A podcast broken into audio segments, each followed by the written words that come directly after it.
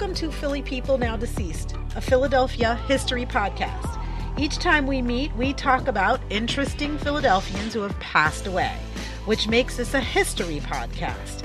We kind of get our start from a guy named Henry Simpson, who wrote a book called The Lives of Eminent Philadelphians Now Deceased, way back in 1859, which curiously left out anyone who wasn't white and male.